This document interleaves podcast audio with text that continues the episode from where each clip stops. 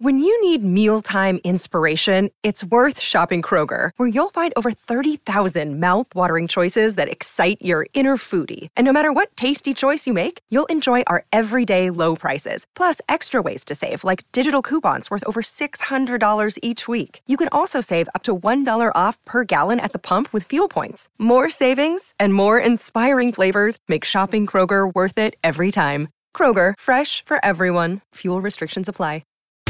It's the most anticipated WNBA season in history. And you know what that means. Court is back in session. Welcome to Queens of the Court, an Audacy original podcast. I'm your girl, Sheryl Swoopes. And I'm Jordan Robinson. All WNBA season long, we'll be bringing you interviews with star athletes, analysis on your favorite teams, and lots of hot takes. Order, order in the court. Follow and listen to Queens of the Court on the free Audacy app or wherever you get your podcasts got our take cannons loaded and ready. Ready. Absolutely dominant on deep routes. Absolutely dominant on short the routes. boys are back, baby. Excellent separation against man coverage. This is Reception Perception, the show. All right, um, we'll stay in that same division. Talk about Anthony Richardson, uh, who went fourth overall to the Colts. I, I thought that was also a little bit of a surprise. I think some folks were a little bit surprised that he went that high, four overall. Good lord! Uh, but You talk about tools. He very obviously very tools. He's 6'4", 244 pounds, ran an outrageous 4'4", How you are you're a quarterback running a 4'4", at 244 pounds? That is it's just ridiculous. Uh, a 40 and a half inch vertical. I, I mean – bro, can Richardson throw to himself? Because I mean, just like the athletic profile of this man is just so impressive. Um, it's unbelievable. Now, that being said, obviously, accuracy is a huge issue with Anthony Richardson. It was in college. The early reports out of OTAs that are that's a big concern there as well. 54% completion rate uh, his final season at Florida, career 54.7% completion rate at Florida. And again, limited playing time um, as well. We don't know what his ceiling is because he just doesn't have that many games under the belt. Um, what did the charting tell you about Anthony Richardson? Where, where, where does this guy thrive? The charting is interesting because overall his accuracy was not great. It wasn't the worst in the class, um, at least I don't think it was. oh no, it was. Okay, excuse me. It was the worst. I was going to say it, ha- it had to be pretty um, down there, though. Yeah, Golly. and the reason the reason it was so bad is because his one to ten yard range was horrific. Um, oh, and that's that that's for a couple of reasons. the The biggest reason I think is kind of like you alluded to. He just isn't a guy who had very much experience. Um, so he didn't have all the reps that you need. Especially they changed the offense going from uh, his, I guess it would have been sophomore year to his junior year. So he only really had one year in this offense, immediately inserted as a starter. And it's an offense that didn't really run all of that much quick game. So he's a guy who already had limited experience. And then it's an offense that doesn't rep it that much. And he's a guy who kind of naturally has some accuracy issues. So it was, it was like this really perfect storm of garbage that really just made it difficult for him to throw in the one to 10 yard range. Okay. Um, and, and, so I think that's definitely going to be his biggest area improvement in the league is like getting him to play a little bit more on time, be a little bit more accurate in the one to 10 yard area.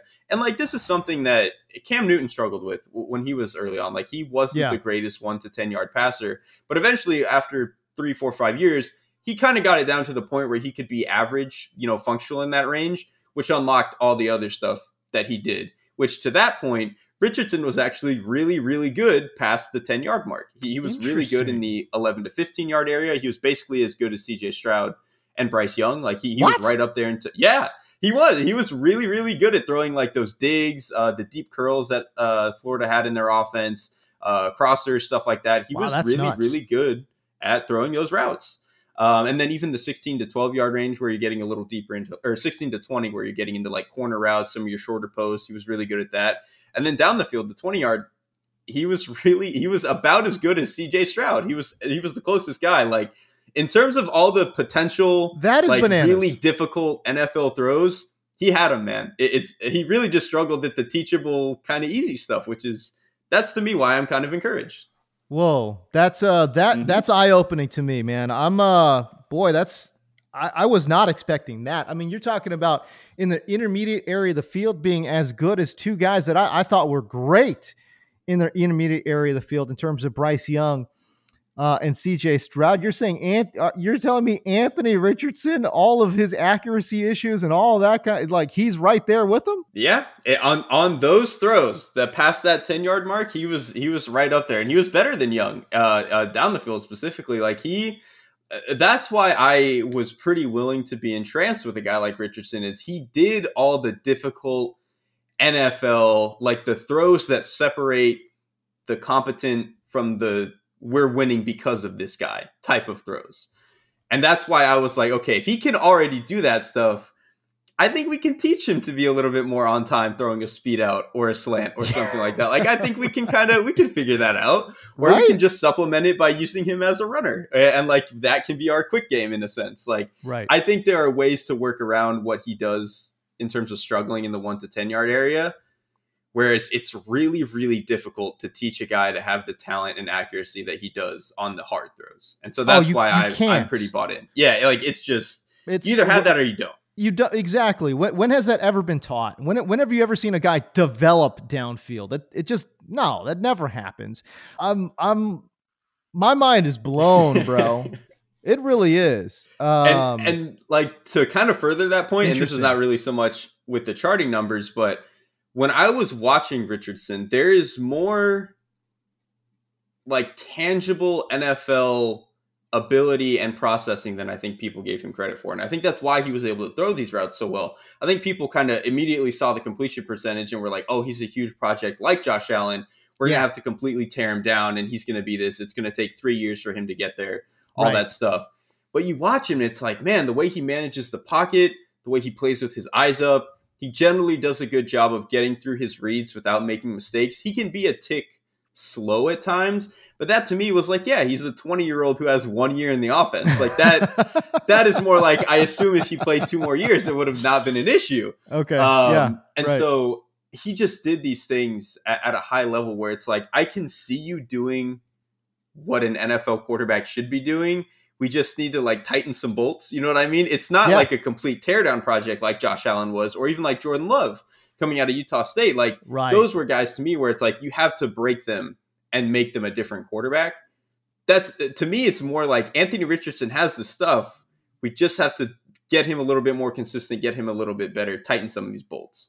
Hey everyone, this is Brett Boone. Would you know it? I've got a podcast going strong in our fourth year. Tune in as I sit down with my friends, some of the biggest names in sports, media, entertainment, for a lot of fun and in depth conversations. As you know, baseball's been my life. It's been in the family for a long time, but it's a lot more than that here. It's sort of like taking a ride in a golf cart around a beautiful track. Join me every week for multiple episodes on the Brett Boone podcast, available on the Audacy app or wherever you get your podcasts. It is certainly one of the most athletic offenses in the NFL. You talk about Anthony Richardson, potentially one of the most um, explosive quarterback athletes we've ever seen in the NFL. You, you, talk about Jonathan Taylor, 225 pounds, ran a 4.39 40.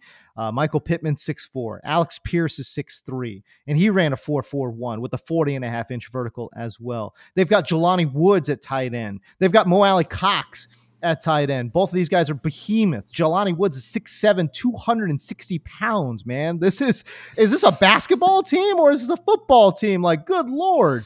Uh, these are big hulking men out there um, roaming the field there for Indianapolis. Then they add uh, little Josh Downs. he's gonna he's gonna look like an absolute midget on, on that offense. But Josh Downs is perfect, perfect uh, for the slot on that offense, man. So no, I, I mean, I just think from an from an offensive build standpoint, uh, the Colts just so exciting, man. They're so exciting from an offensive build. And, and again, by the way, I know their offensive line took a big step back last year, but you know, they, they again they have the ingredients there to be a, a at least an a, above average offensive line in the NFL. So I'm really interested um, can Shane Steichen do it? I don't know. Uh, I'll ask you this, man. Like, I don't know. I, I have never been enamored with Shane Steichen. Um, was surprised that the Colts went in this direction. And then on top of that, you pair Shane Steichen, who I think is pretty conservative uh, from a play calling standpoint, to then pairing him with Anthony Richardson, who you said horrific in the short game. Well, that's what Shane uh, Shane Steichen does a lot of short game time stuff. You know what I'm saying? Like, I, I guess I'm a little bit. Uh, maybe I'm wrong. I don't know. Uh, but I thought it was a weird pairing. Yeah, I I think they're going to have to change the offense a little bit um, and really lean into what they do down the field, especially because like I really think the Cam Newton model is what you should be trying to do with Anthony 100%. Richardson because because like when when that Panthers offense was at its best, Cam Newton had gotten okay at quick game by that point, but they supplemented it by doing a lot more quarterback run game and really leaning into the run game overall, which I think the Colts should do because, like you said, offensive line was bad last year, but it probably will be better. Like Raimann's going to take a step forward. I think Quenton Nelson will probably look healthier than he did last year. Yep. Ryan Kelly will probably be better. Like I think all of that stuff will help. But they really need to lean into the fact that they have big guys who can win down the field and, and like win jump balls. And I think Richardson is a quarterback who is very, very willing to give his guys chances on those throws. And we just didn't see it turn into production at Florida because I really think Florida's, in terms of Power Five receivers, they were probably some of the worst I've ever seen at playing the ball in the air. They could do a decent job at like getting open and okay, like after yeah. the catch and all that stuff, uh-huh. but playing the ball in the air, my God, they were horrible. But I think that's not going to be a problem in Indianapolis. Like we know no. Pittman can play the ball in the air, Pierce can play the ball in the air. 100%. Jelani Woods is the size of a skyscraper, and he's probably going to be able to do it. Even Josh Downs, who isn't big, for a guy his size is actually really good at playing the ball in the air. Right. So yes. I think they're going to have like a good opportunity to really right. just push it and try to win that way and try to get chunk plays and stuff. And so they're definitely going to have to change the offense a little bit and adapt to that. But I feel good about the talent that they have potentially being Same. able to fit into that. It's just a matter of whether Steichen can make it work. Hey, listen, um, can you let, let the folks in on uh, on your schedule a little bit? How far along are we? Uh, how far away are we from getting some NFL data uh, to the reception perception site? I'm thinking in the next couple weeks here. I'm actually we so we're obviously doing this in you know uh, tiers or or groups or, or, however you want to do it.